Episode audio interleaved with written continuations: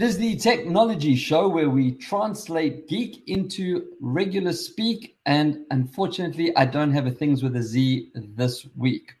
My name's Brett Levy, and uh, this is the technology show. So I just said I don't have a things with a Z, which is what I always start the show off with. There was a bit of a delivery issue. Um, the toy that I wanted to review didn't arrive in time, unfortunately and I definitely haven't, haven't had enough time to play with it to do a, a, a, proper review on it. So I promise next week I will do a double long things with a Z review and I'll make up for it. But I have got some really cool, juicy tech news. So let's just move straight into that. So, first up, we have Western Australia Police and CarPlay. Now, this is quite an interesting one. As you know, I am an Apple fanboy, love anything that has to do with Apple, Apple stories. And CarPlay, like Android Auto, are the two protocols that you can get in most modern day cars. Um, so, Western Australia police decided instead of spending millions and millions of dollars in upgrading the equipment, um, they looked at how they could evolve the current equipment that they had and use the built in CarPlay systems of their new vehicles. And I'm pleased to report it was a success.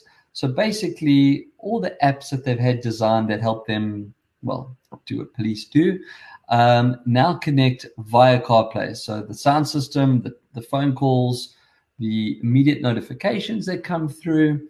Um, so yeah, really, you know, big up on them. Um, it's not often that Western Australia is innovative in anything, so this is quite a good one. And hopefully, the other states and you know, police and emergency services around the world take a take a lesson from this page. Now, if you have an older vehicle, you might remember, oh, six, seven months, maybe even a year ago, I reviewed a, pro- a product called Coral Vision, which was a aftermarket portable um, CarPlay in my instance, but it does Android Auto as well.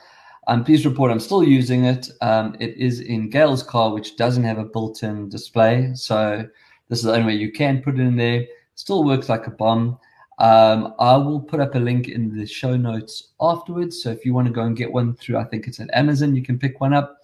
Um, I was talking about this to a mate the other day. I sent him the link. So I'll find the link and I'll post it in the afternoon show. But if you don't have CarPlay or Android Auto, you really are missing out on, a, on an incredible driving experience. Having your music, phone calls, maps, everything on a seven inch screen or bigger. Uh, well, depends if it's built in or not, but on this one, it's seven inch. Um, it is portable. And the one really cool thing actually about the, the unit that I use is you don't have to hardwire the device. Now, most of the cars, when you use CarPlay, you actually have to plug your iPhone in. So it actually has to have a wire plugged into it for it to work. With mine, I turn the car on within a few seconds, it's connected and there's no wires attached. So, yeah, well done to Western Australia Police. Uh, what do we have next? So I've called to today's show Micro is soft for a reason because uh, Microsoft have just announced that uh, Windows 7 um, and Windows 8 will no longer receive patches for 365 uh, um, in 2023. So pretty much this is it. You've got this year to upgrade. They were welcoming you to come across and get Windows 10 or 11. Um, I'm sure there's a fee involved to do that as well. But basically, they've given the sign that that's it. Now, I think Windows 7 came out in 2009, if I'm not mistaken. Not a big Microsoft Windows user, so I don't really know.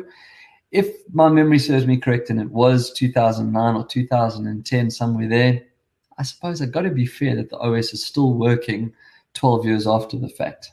Um, but given how buggy and how many security issues there is with Windows, which I'm going to actually move on to my next story right now.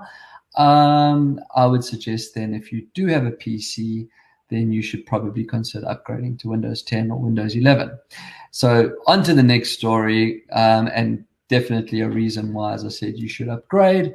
Um, Microsoft has warned of a phishing campaign attack. So, if you don't know what phishing is, this is when people send you a text message or an email and purport to be someone else or something else.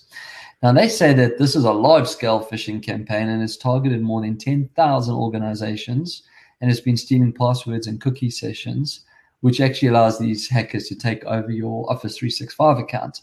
And then you can actually run business emails. So you could send someone an email from someone else's email address and then obviously compromise those people and so on and so on.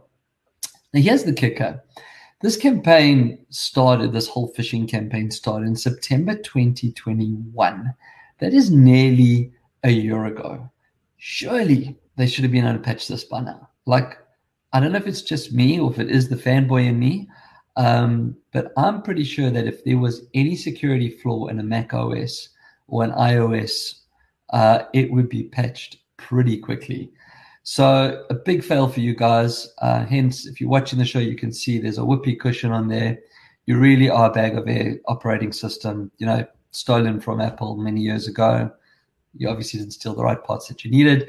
But Bill and the boys, another good fail for you there. And um, I suppose just a message out to everyone there, especially if you're using Office 365. I'm not sure how this would compromise if you're using Office 365 on a Mac because it is cloud based. Um, I assume it would be the same. Um, but basically, what happens is the hackers will be able to steal your credentials uh, and send messages and so on to to your customers and all unwilling or unwitting people. So yeah, bit of a problem. Um, nearly a year old and they haven't fixed it. Right now, a fun story. So this is Ziggy. If you watching the show and rather than listening to it, it's like this. Looks like a really big vending machine on wheels. Um, and that's pretty much what Ziggy is. So it's an autonomous robot that will come to your car and let and charge your EV wherever it is. Now it hasn't launched yet. They're testing at the moment. Um, the company is EV Safe Charge. They've made quite a few products and, and offer quite a few services in the EV market. So I am pretty sure that Ziggy will make it to market. That it's not just a concept. But one of the very cool features is that um, so besides the fact that if you park anywhere where there's no charging bays, if you're driving an EV, Ziggy will come to you. But if you plan it properly, Ziggy can actually go and book a parking for you. So you just park over the parking so no one can park there. And then when you arrive, you'll obviously have directions of where Ziggy is. Um, you'll you'll just move out the way and you'll park and, and he'll park him behind you again. So quite cool. Um, anything with robots is cool. So um, on that note, I'm going to stay with robots. Now, this is a bit of a sad story. So, New York State has decided to buy robots for lonely seniors. They're going to send out 800 of these robots. They're called ELIQ or ELQ or LEQ. I'm not actually sure. It's E L L R with a capital Q. So, I'm going to say probably LEQ. Um, and the idea of these little robots, um, they're little desktop units and they're designed to assist people over 65 who live on their, their own, much like a, a Siri or Alexa or Google Home Smart. Um, it can answer questions, uh, can make small talk, set reminders, and obviously a few other features. Um, now, this is the technology show, and we love tech, but I don't know if it's just me or are there not more ways that as humans we could support seniors? Um, I don't know, pick up a phone, uh, knock on their door, etc. I don't know. Just you know, I guess if you're alone and lonely and maybe in a remote area with no potential human interaction, and obviously with COVID with the lockdowns, a little toy like LEQ would have been great. Um, but you know, if you are living in an area where maybe you know there's a senior person who lives on their own, go knock on the door. Uh, chances are they would welcome the interaction, um, and who knows, you might make a friend. So yeah, as I said, it's it, it's still a cool little gizmo. I actually wouldn't mind playing with one because looking at the pictures, it looks like it has a little webcam above it as well. So um, you can obviously make phone calls and Zoom calls and all those good things, and then have all the smarts of a of a, a home assistant. So it'll be interesting to follow the story, and uh, who knows, maybe I will get to get to play with one eventually as well. What do we have next? Well, this is a company called Mojo. Now, they've been around for a while playing with a smart contact lens. They have now begun testing in eye testing and they're doing it internally. So, maybe a little bit of a Frankenstein monster type thing where it's the CEO himself who's actually testing the lens and he's only wearing it for about an hour at a time. Um, but these are little micro LED short range wireless radio with a little processor, motion tracking, uh, accelerometer, gyroscope, and magnetometer as well. So basically, these lenses will enable eye-controlled head-up displays. Um, they kind of just appear to hover over, you know, like in the air, kind of what Google Glass was going to do, um, but without actually wearing glasses. Now, the contact lens itself, I don't know if it can be made for prescriptions. Um, it would seem a bit pointless if it couldn't, because then you're just wearing a contact lens for the heads up display. And quite honestly, I prefer to wear glasses um, than to wear a lens in my eye. I think the big thing here is, you know, is there any potential damage? Because there must be some form of heat or heat dissipation with all those little microchips and processors on the lens itself. Um, and then if you are watching, you can see I've put a picture up. It's kind of like all the way around the lens, all the little processors and and and um, accelerometers and that. Um, your eye's going to look pretty weird. Like you don't need that part of the eye to see. It's obviously just the pupil. Um, this is the technology show, not the biology show. But yeah, I don't know if I'd want a solid disc in my eye, and even more so if it's got transmitters and some form of up and down communication to a device. Apparently, you still need to wear something around your neck or in your pocket or whatever that does the computing. Um, so, again, nice concept. I don't know if it's something I would actually be looking at. Now, I'm going to stay with vision because this one's a bit of a weird story. Um, I mean, it does come out of the place where Trainspotting comes from, so maybe that's why. But um, there's a new technology, they're calling it ghost imaging, and it combines human vision with artificial intelligence that lets you see around corners. Now, X ray vision's obviously been the thing that most super, superheroes have, right? If you haven't seen The Boys on Amazon, highly recommended. Really gross, different take on uh, on superheroes. But anyway, back to the show. So, if you have, if you could see hidden objects with a little help of AR, um, these researchers in Glasgow have now come up with this. So basically, um, you looking and it's bouncing technology off that's it's called non-line of sight NLOS imaging. And then it comes back and using an EC, ECG or EEG helmet, it kind of then puts the information into your head that you can kind of see what's around the corner. Now, it's all AI and algorithms and it's really cool and, and fun and sexy and all that kind of stuff. But I'm trying to think of real life uses, and there's only two that come to mind. So the one is if you're a hitman, um, you'd be able to see like who's around the corner, if your target's there, whatever. And if you catch buses and you're running late and you're running towards the bus stop and the bus stop is around the corner, you could potentially see if the bus is there or on its way. Other than that, I'm not quite sure why I need to see around the corner. That being said, if this was adapted to the car industry. So think smart cars, right? Teslas and all other EVs that are looking at autonomous driving and autopilot. Then this type of technology makes sense in the sense that instead of an EEG helmet um, talking to you as a human, then it would obviously just send sensors straight into the onboard computer, and the algorithms would kind of detect traffic around the corner. Um, you know, if there was a broken down vehicle around the corner, and you, if you were going to come around the corner, you're going to avoid an accident. So I think, or I'm assuming that they're probably looking at the technology of how machines would use this as opposed to us. I said, otherwise, yeah, maybe if you're missing a bus. Um, I think that kind of brings us to the end of tech news. It does. Ah, so are you game? Now, this is a real special announcement. Every week, I talk about a new game that I've played. I have not played this game, but I do pride myself on the fact that the show is up to date and across all the latest things. So, yesterday, well, it was the 18th, but for us in Australia, it was yesterday, a game from Epic Games was released called Fault. Now, Cade downloaded and started playing it, and it looks really cool. So, basically, if you picture League of Legends and Overwatch having a dirty weekend, this is kind of what you would get. And I've put some screenshots up as well. Now, if you're familiar with either of the two games, let's start with League of Legends. It's a strategy game, but it's played from the top. So you're kind of looking down into the game and seeing how your your characters are performing in the battlefield as such. And then Overwatch, like Counter-Strike or Siege or Valorant or any of these other games, is played inside the game moving forward. So you're playing as a first-person shooter and you're running inside a maze. This is what Epic Games has done with Fault. Um, it really is an amazing take on a game like League of Legends and that genre. and I think very well timed and very well needed because League of Legends is a bit stale. It's a bit tired. I mean, it's still one of, if not the biggest game played. Go Direwolves.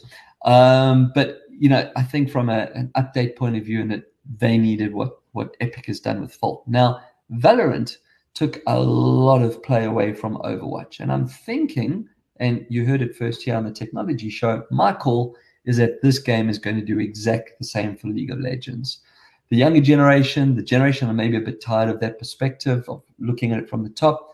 I think they're all going to have a go at fault. In fact, Cade was quite intrigued. He's playing quite a bit. There's a lot to do. It still has strategy as the core. So this is not a, a Valorant or Overwatch um, or Counter Strike replacement. As I said, it's definitely more a perspective change of your traditional strategy games. Um, but really, really good. Now, if you have Amazon Prime, check out the movie One Up. Not only does this feature the world of esports and the discrimination with female gamers versus male gamers, and it's actually quite a good movie. We watched it this weekend, but it was actually the movie that we found out about Fault. Um, it had a different name. I think it was called like the Elder Knights Orb or something like that. I can't remember what name they used in there.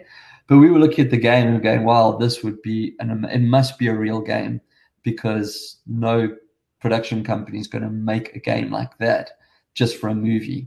A little bit of Googling, a little bit of creative founding, and of course, we stumbled across Fault and its official launch date, I said, was the 18th. We watched this movie last week. So, uh, yeah, as I said, I didn't get to play. I did watch the game.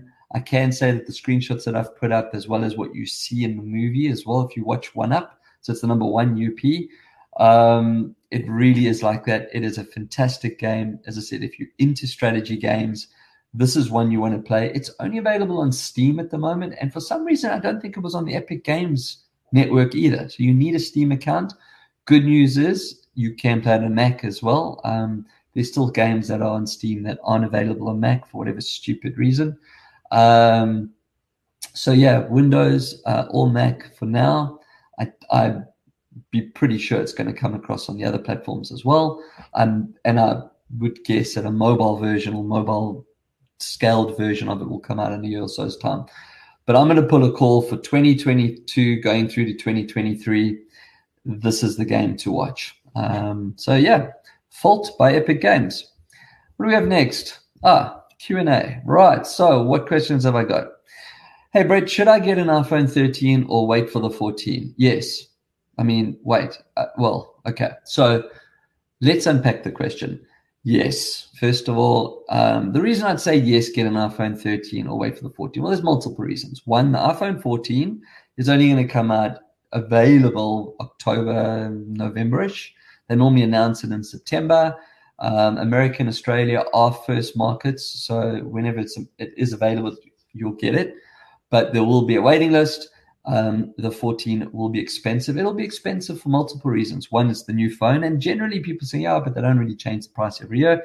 True, but for now, I think we are going to see a price hike. The last uh, 18 months of chip shortages, um, screen shortages, or lithium issues, production issues as a whole, um, we are going to see the prices of handsets, computers, TVs, etc., go up. Um, I mean, even Tesla couldn't deliver on cars that, that, had been ordered that they had the capacity to build because of chipsets. Um, so the question was, should I get an iPhone 13 or wait? I would say yes, if A, budget is an issue. Um, well, let's go yes if you need a new phone, right? If your phone's broken or whatever it is, then yes. Um, the second issue, it will be now's probably the right time to buy. In fact, I would wait if you can until the announcement of the next date of the next Apple event because it's on those dates that's when we start to you start to see um, the uh, prices come down. Um, so I would actually wait until that announcement. But again, if your phone's broken, then yes, get one.